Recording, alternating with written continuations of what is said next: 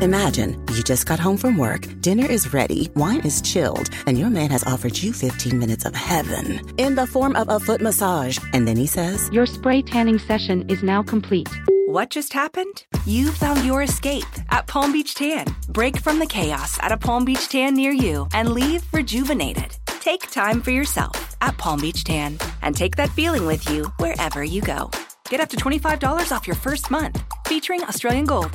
Perfect man not included.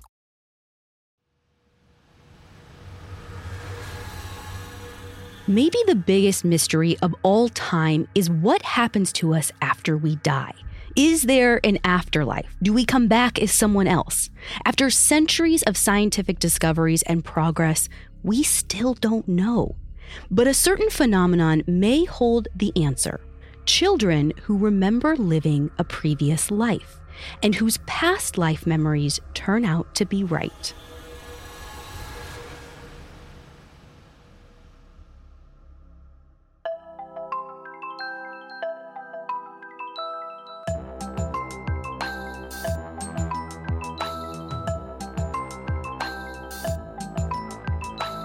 This is Supernatural, a Parcast original, and I'm your host, Ashley Flowers.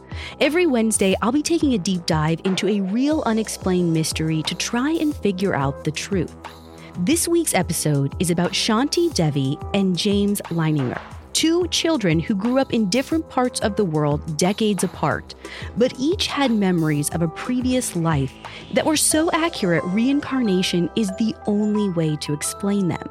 You can find all episodes of Supernatural and all other Parcast originals for free on Spotify. And if you like what you're hearing, reach out on Facebook and Instagram at Parcast and Twitter at Parcast Network. The story of Shanti Devi begins in 1926 when she was born in Delhi, India. For the first several years of her life, Shanti's a typical little girl, except for one thing she doesn't talk at all. Her parents actually begin to think she's mute. When Shanti turns four, to everyone's relief, she starts to speak. But something's off. Instead of just using one or two words at a time, the way you'd expect from a child, Shanti speaks in long, perfectly formed sentences, like a grown up, which is extra strange because she keeps referring to her husband. It seems this four year old girl believes she's a married woman expecting a baby and living in an entirely different city. When her parents and older sister think she's joking, Shanti gets angry. She tells them that this isn't her real life, this isn't her real name, and they aren't her real family. She has a whole other life somewhere else that she's desperate to get back to. When she closes her eyes, she still sees herself as a grown woman. It's like she went to sleep and woke up in a different child's body. Now, because she's so young, Shanti's parents don't take her that seriously. They figure this is just a phase that will end sooner or later. But there's something that bothers them. Shanti claims her real home is in a city called Mathura. It's a city about 990 miles away, which nobody in Shanti's house had ever spoken about, let alone been to. So they can't figure out how Mathura could have figured into Shanti's fantasies. It's a detail that seems almost too mundane to be made up. And even weirder, only local residents call it Mathura.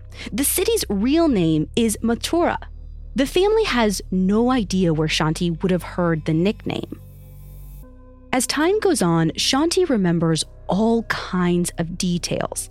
For example, her old house. She says it's painted yellow and that there's a well on the property. She also talks about a temple nearby that she went to every day to pray to Krishna. Apparently, her husband is a businessman who's successful enough to own several homes. She talks about the birthmark on his cheek and the reading glasses that he wears. And at first, Shanti had claimed that she was expecting a baby in this former life, but now she remembers she actually gave birth to a son. She's also fully committed to her old habits, like what she eats. She won't touch meat because in Mathura, nobody eats it, and she never even served it to her husband. When her parents give her a sari, which is a draped garment worn by women in India, she says they overpaid, that it isn't real silk. She's used to wearing fine clothes because her husband's in the cloth trade. And sometimes she uses slang words for things that only people in Mathura use. She knows her real name. It's not Shanti Devi, it's Lugdi Devi. And she wants to go back home. By now, Shanti's parents aren't just bewildered, they're downright scared. They've been trying to wave off what Shanti's saying as fantasy, but they can't ignore the fact that a lot of what she's saying checks out. Like the slang words she's using, the fact that in her other life she prayed daily to Krishna, who happens to be the patron god of Mathura. Then, when she's six, she can describe how she died, which she said was soon after giving birth and after some complicated surgeries. Her parents take her to see a doctor. He can't seem to find anything psychologically wrong with her, but he's amazed by how much she knows about certain surgeries, the one that she supposedly had as Lugdi. This leaves Shanti's parents with only one explanation their daughter is remembering another life. Now, Shanti's parents are Hindu, and one of the core principles of Hinduism is reincarnation. But it's not a regular occurrence to remember past lives, it's actually really rare.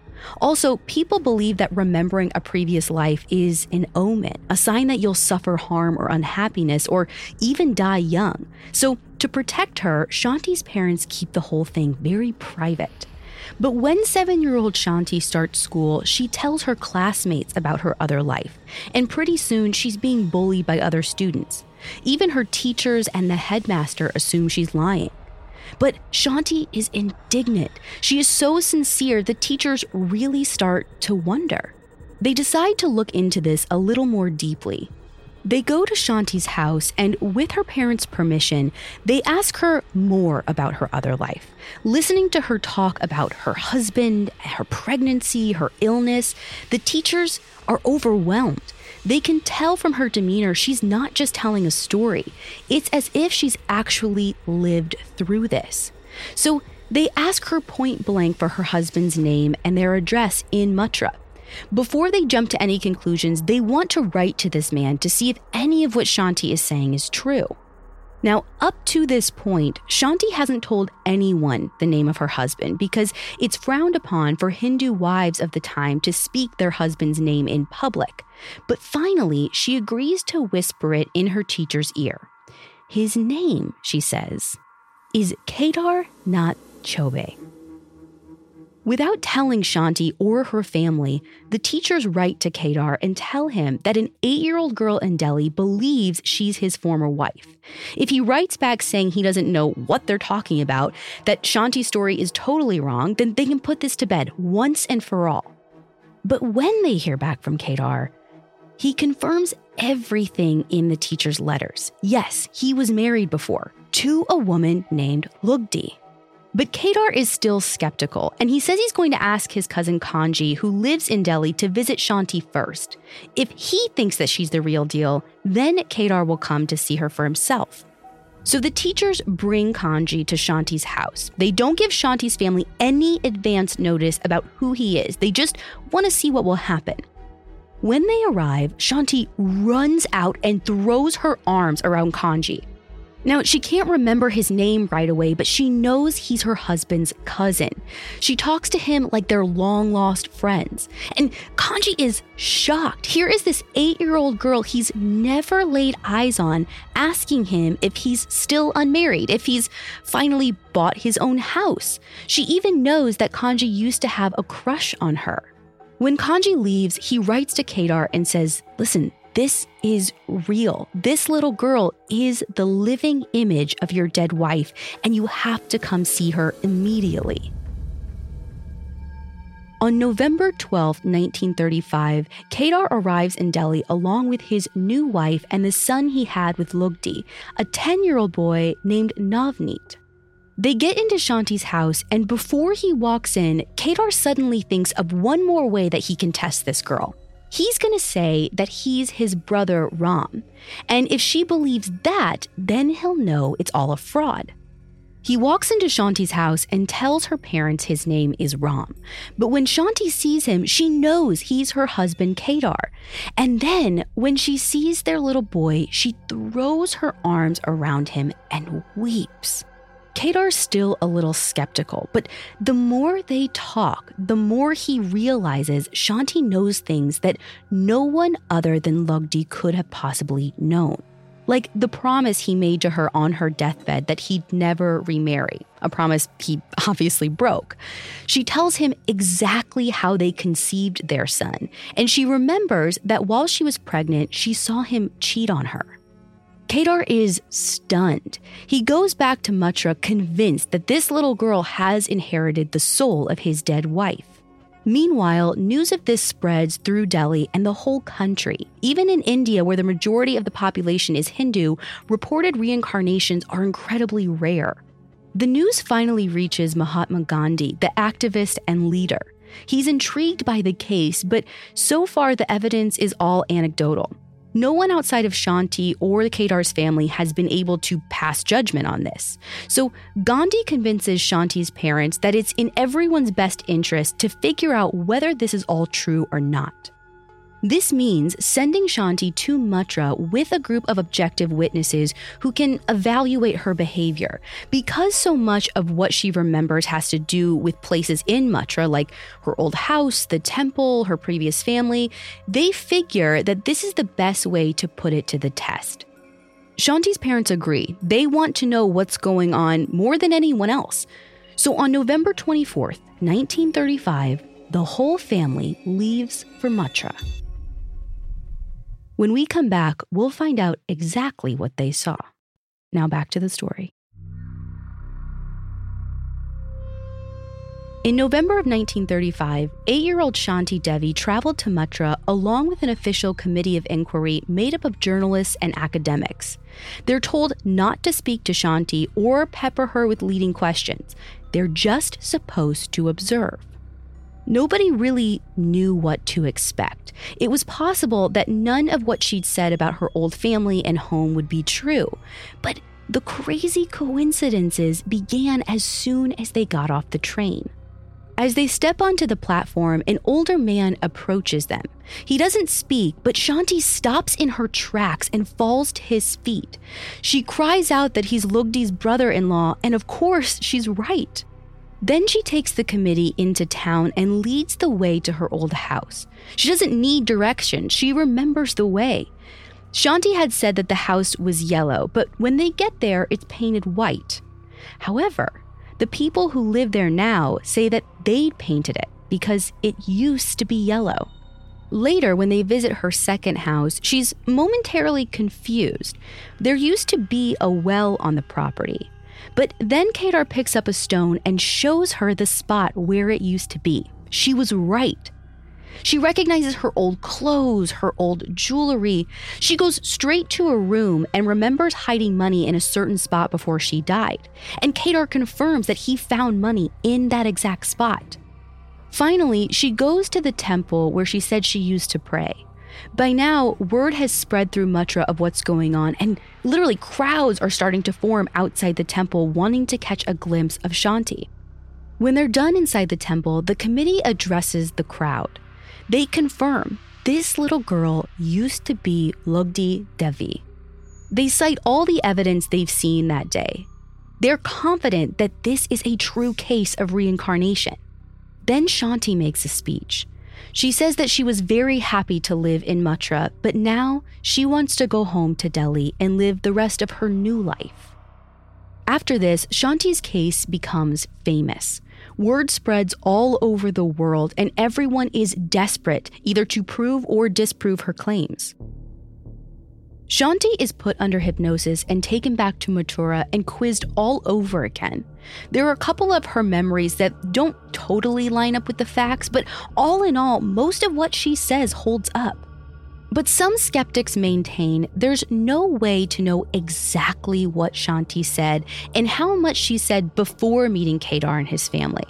To be honest, that's the biggest weakness in this case the lack of any investigation before Shanti was reunited with Kedar's family. There's no way to know if Kedar or his family maybe might have like influenced Shanti or planted details in her head intentionally or not. But the evidence is still so overwhelming, no one's ever been able to fully debunk it to this day. A Swedish journalist even traveled to India in the 1950s hoping to prove that Shanti's case was a hoax. But after interviewing her, he actually became convinced that her case was real, and he even wrote her official biography.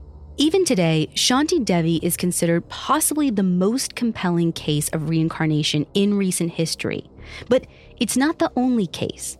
Children with memories of past lives have been found all over the world, even in America. Now, American cases aren't as common as in some other countries, which may be because reincarnation isn't a big part of American culture, so people are less likely to report it or even to take it seriously. Most cases have been found in places where reincarnation is widely accepted, like India, Burma, Thailand, and Lebanon. But there's one American case that is just as baffling and convincing as Shanti Devi's. In the spring of 2000, a couple in Louisiana named Bruce and Andrea Leininger began to notice a troubling pattern with their son James. Just a few weeks after he turned two, he started having terrible nightmares multiple times a week. Now, nightmares are pretty common in kids, especially at this age. So, even though it's scary to watch, Andrea figures this is just a developmental thing. But she notices he's saying something during the nightmares, screaming actually. Airplane crash on fire, little man can't get out. It goes on for so long that Andrea takes him to the doctor, but the doctor can't find anything wrong with James. The nightmares continue, and soon James starts saying airplane crash on fire during the day, like when he's playing with his toy planes. Except he's not really playing, he's actually like reenacting a plane crash over and over again. Eventually, James starts talking in more detail about the crash. This usually happens right before bed when he's maybe a little drowsy. One night, Andrea and Bruce ask him who the little man is, and he says James. They figure he's just repeating his own name. They ask him what kind of plane James is in. He says a Corsair, a Corsair that takes off from a boat. Now, James has been to a flight museum a couple of times with his dad, but he's never seen a Corsair. His parents are positive he's never even heard of one. Then, a few days later, they ask him about the boat that this plane supposedly took off from. James says it's called the Natoma. They do an internet search and they learn that the Natoma was an aircraft carrier in the Pacific during World War II. Then, a few nights later, James tells them that his plane was shot down. When they ask who did it, he rolls his eyes and says to his parents, like they're idiots, the Japanese. Andrea realizes her son isn't having nightmares, he's having war flashbacks. There's no way James could have picked all this up from a book or a movie because even at two years old, he knows things about the planes that you'd have to be an expert to know. Like, he knows that the toy plane his mom buys him doesn't have a bomb attached, it's a drop tank. He knows certain quirks about the Corsair planes, like, for example, he says they always get flat tires. Then, one day, Bruce is looking at a photo book of the Battle of Iwo Jima. James crawls into his lap, sees an aerial shot of the island, and says, Here, Daddy, here is where my plane was shot down. James also starts to draw vivid pictures of airplane crashes, and he signs them James 3. He tells his parents it's because he's the third James. Now, Bruce is Christian, and reincarnation goes against pretty much everything he believes. He's still thinking it all might be a coincidence. But Andrea feels differently. She's pretty sure James is having some kind of past life memory. They decide to ask James if there's anyone else with him in his dream, and he says there's someone named Jack Larson. So Bruce decides to go looking for this Jack Larson. He makes contact with a couple of veterans who flew from the Natoma. The first thing he finds out is that no Corsairs ever flew off the Natoma, which to Bruce is good news. It means James' supposed memory of the crash can't be accurate. But there is a Jack Larson who flew planes from the Natoma and who's still alive. Bruce tracks him down at his home in Arkansas and asks him if he remembers any pilots getting shot down during the Battle of Iwo Jima. Larson says he can think of only one a 21 year old named James Huston Jr. He was the only pilot to go out that day and not make it back. Bruce later found out from eyewitnesses that James Huston's plane was hit in the exact same way that their son James had described it, right in the engine. And that signature James 3, if James Leininger was James Huston Jr. reincarnated, that would indeed make him the third James. The Leiningers wrote a book about this whole experience that came out in 2009. Now, to some people, that's a red flag. Parents are often accused of feeding false memories to their children in order to make money off of them. But when you think about it, why pick such an obscure person? It took the Leiningers two years to figure out the identity of James Huston Jr. You'd think they'd pick someone easier to find. And is one single book deal that takes like eight or so years to materialize really enough motivation to go through all of this effort? By the time the book was published, James was 11 and he remembered little of his past life memories. And this is common. These memories tend to come on early, around the time children start talking, and they start to fade by the ages of like six or seven. Shanti Devi was an exception. Her memories actually stayed with her her entire life. This may have been because the other life she remembered was so close to her own, both in terms of when it took place and where. In the majority of cases, though, these memories are fleeting. Still, they may be the most convincing proof of reincarnation we have. Psychiatrist Ian Stevenson spent 40 years investigating children's past life memories. With each case, he tried to determine how many statements a child made that could be independently verified as true. After studying 2,500 cases, he was convinced that at least some of the time, a personality or a soul does survive after death, and it can then inhabit another human being. There was simply no other rational way to explain what he was seeing. Stevenson studied Shanti Devi's story at least twice, once in the early 60s and then again in the mid 80s, shortly before Shanti died. He never came out and said that it was absolute proof of reincarnation, but he never said that about any case. He only said that he could determine through strict scientific methods that she made 24 statements about her past life that matched verified facts. Stevenson passed away in 2007, but his successor, Jim Tucker, entered over 2,000 of Stevenson's cases into a database and drew some general conclusions about this phenomena. Children tend to remember lives of people who are the same gender as them and who are from the same country as them. And most of the time in their past life, they died young or in a violent way, or sometimes both, like the case of James Huston Jr. This may account for why more past life cases involve boys than girls. Men tend to die of violent or unnatural causes more often than women. Strangely, when Tucker looked at the death statistics for the US, he found that men made up the same number of unnatural deaths in real life, 72%, as they do in the cases he was studying. All of these similarities seem too eerie to just be a coincidence. If these memories are all fantasies, why do they mirror real life so closely? And there's another strange aspect to this phenomenon that's even harder to explain away. Some of these children aren't just remembering a previous life, they actually can remember being dead. When we come back, we'll look at children's memories of the afterlife. Now back to the story.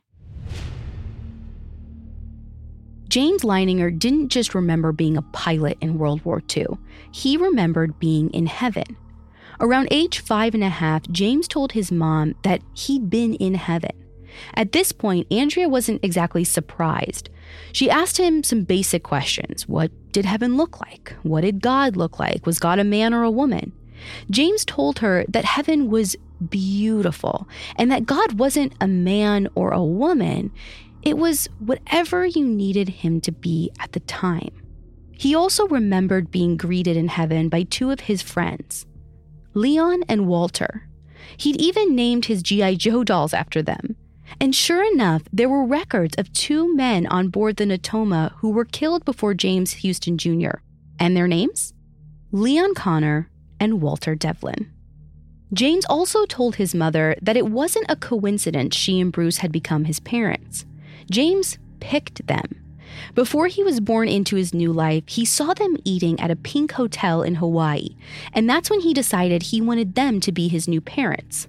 Andrea remembered that she and Bruce had gone to Hawaii and stayed at the Royal Hawaiian Hotel, which is completely painted pink, and this was a couple months before James had even been conceived. As far as Andrea was aware, there was no way James could have known about this. This kind of story isn't unusual for children with past life memories. They often remember heaven or a place like it, or choosing their parents, or being in this kind of waiting area before they can come back to life. And remember, these children are typically like three or four years old when they're talking about this stuff. Normally, children don't even understand the concept of death until they're like in elementary school. Jim Tucker calls these memories intermission reports because if we're talking about reincarnation, then there's a certain interval between the death of a previous person and the birth of the new child. These reports tend to be very similar to near death experiences reported by adults. They can involve a transition into a bright light or seeing loved ones waiting for them on the other side. But maybe the most detailed example of an intermission is from Shanti Devi. She didn't just remember her previous life as Lugdi, she remembered her death as Lugdi, her birth as Shanti, and everything in between. As soon as she knew she was going to die, she started to pray to Krishna. And she didn't stop. Even when she finally lost consciousness, she kept praying, and her prayer was to come back. As she was praying, she felt a sensation of cold start to creep over her body from the bottom up. As it swept over her, her heart stopped, her breathing stopped. Even after she was pronounced dead by the doctors, she was still partly aware of what was going on. She could see people come into the hospital room, break down in tears, and on and on. Then, finally, her soul escaped through the top of her head, and she moved into another space filled with a silver light. She said other people were there, and they were both inside and outside of her at the same time. She understood that they were all waiting to be given orders. Would they continue on, or would they go back? Shanti felt a longing to go back and see her husband and child. And then, before she knew it, she was in darkness.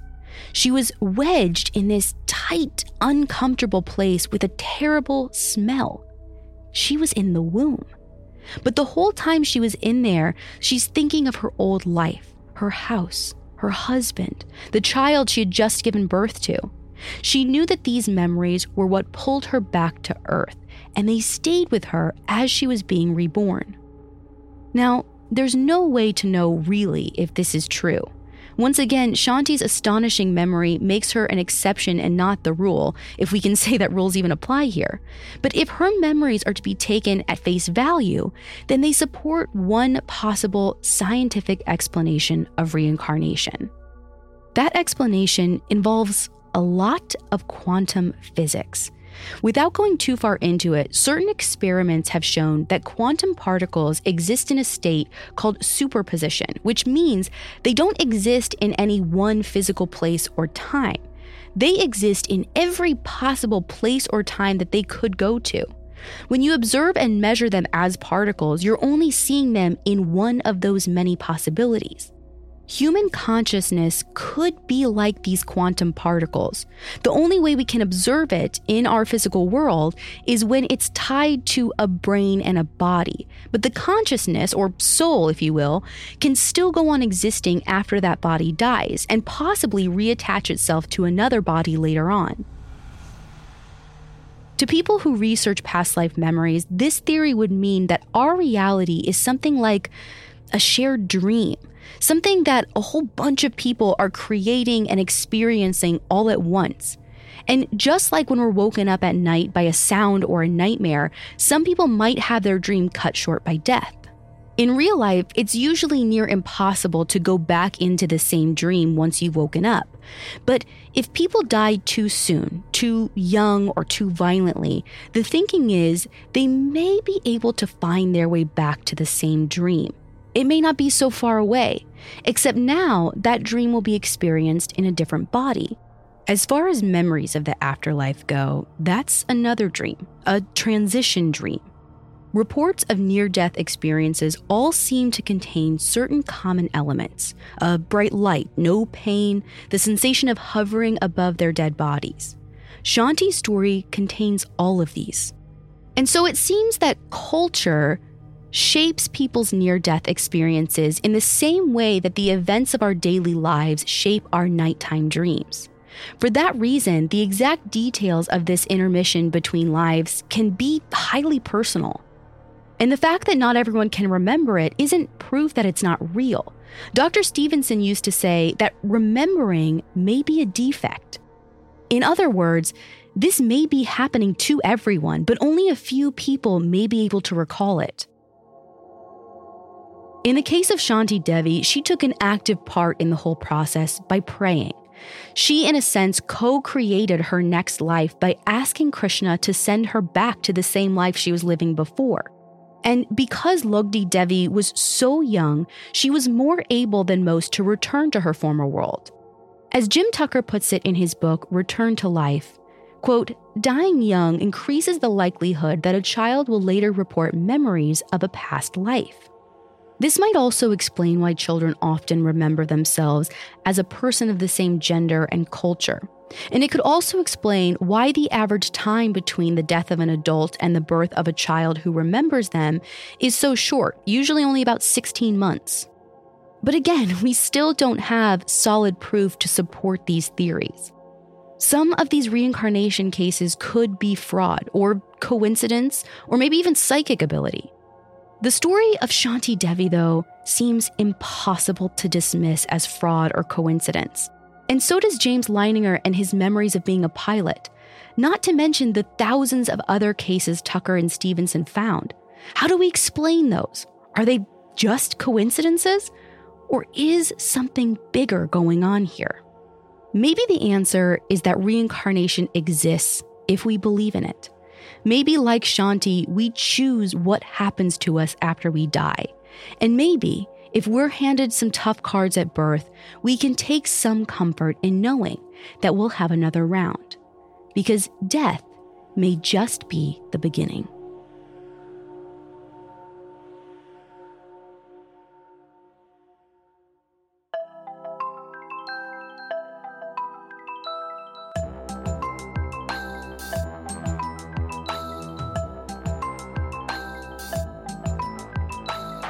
Thanks for listening. I'll be back next week with another episode. You can find all episodes of Supernatural and all other Parcast originals for free on Spotify. Spotify has all your favorite music and podcasts all in one place, and they're making it easier to listen to whatever you want to hear for free on your phone, computer, or smart speaker. And if you like the show, follow at Parcast on Facebook and Instagram, and at Parcast Network on Twitter. Supernatural was created by Max Cutler and stars Ashley Flowers and is a Parcast Studios original. It's executive produced by Max Cutler, sound design by Carrie Murphy, with production assistance by Ron Shapiro and Carly Madden. This episode of Supernatural was written by Joanna Philbin, with writing assistance by Drew Cole. To hear more stories hosted by me, check out Crime Junkie and all Audio Chuck originals.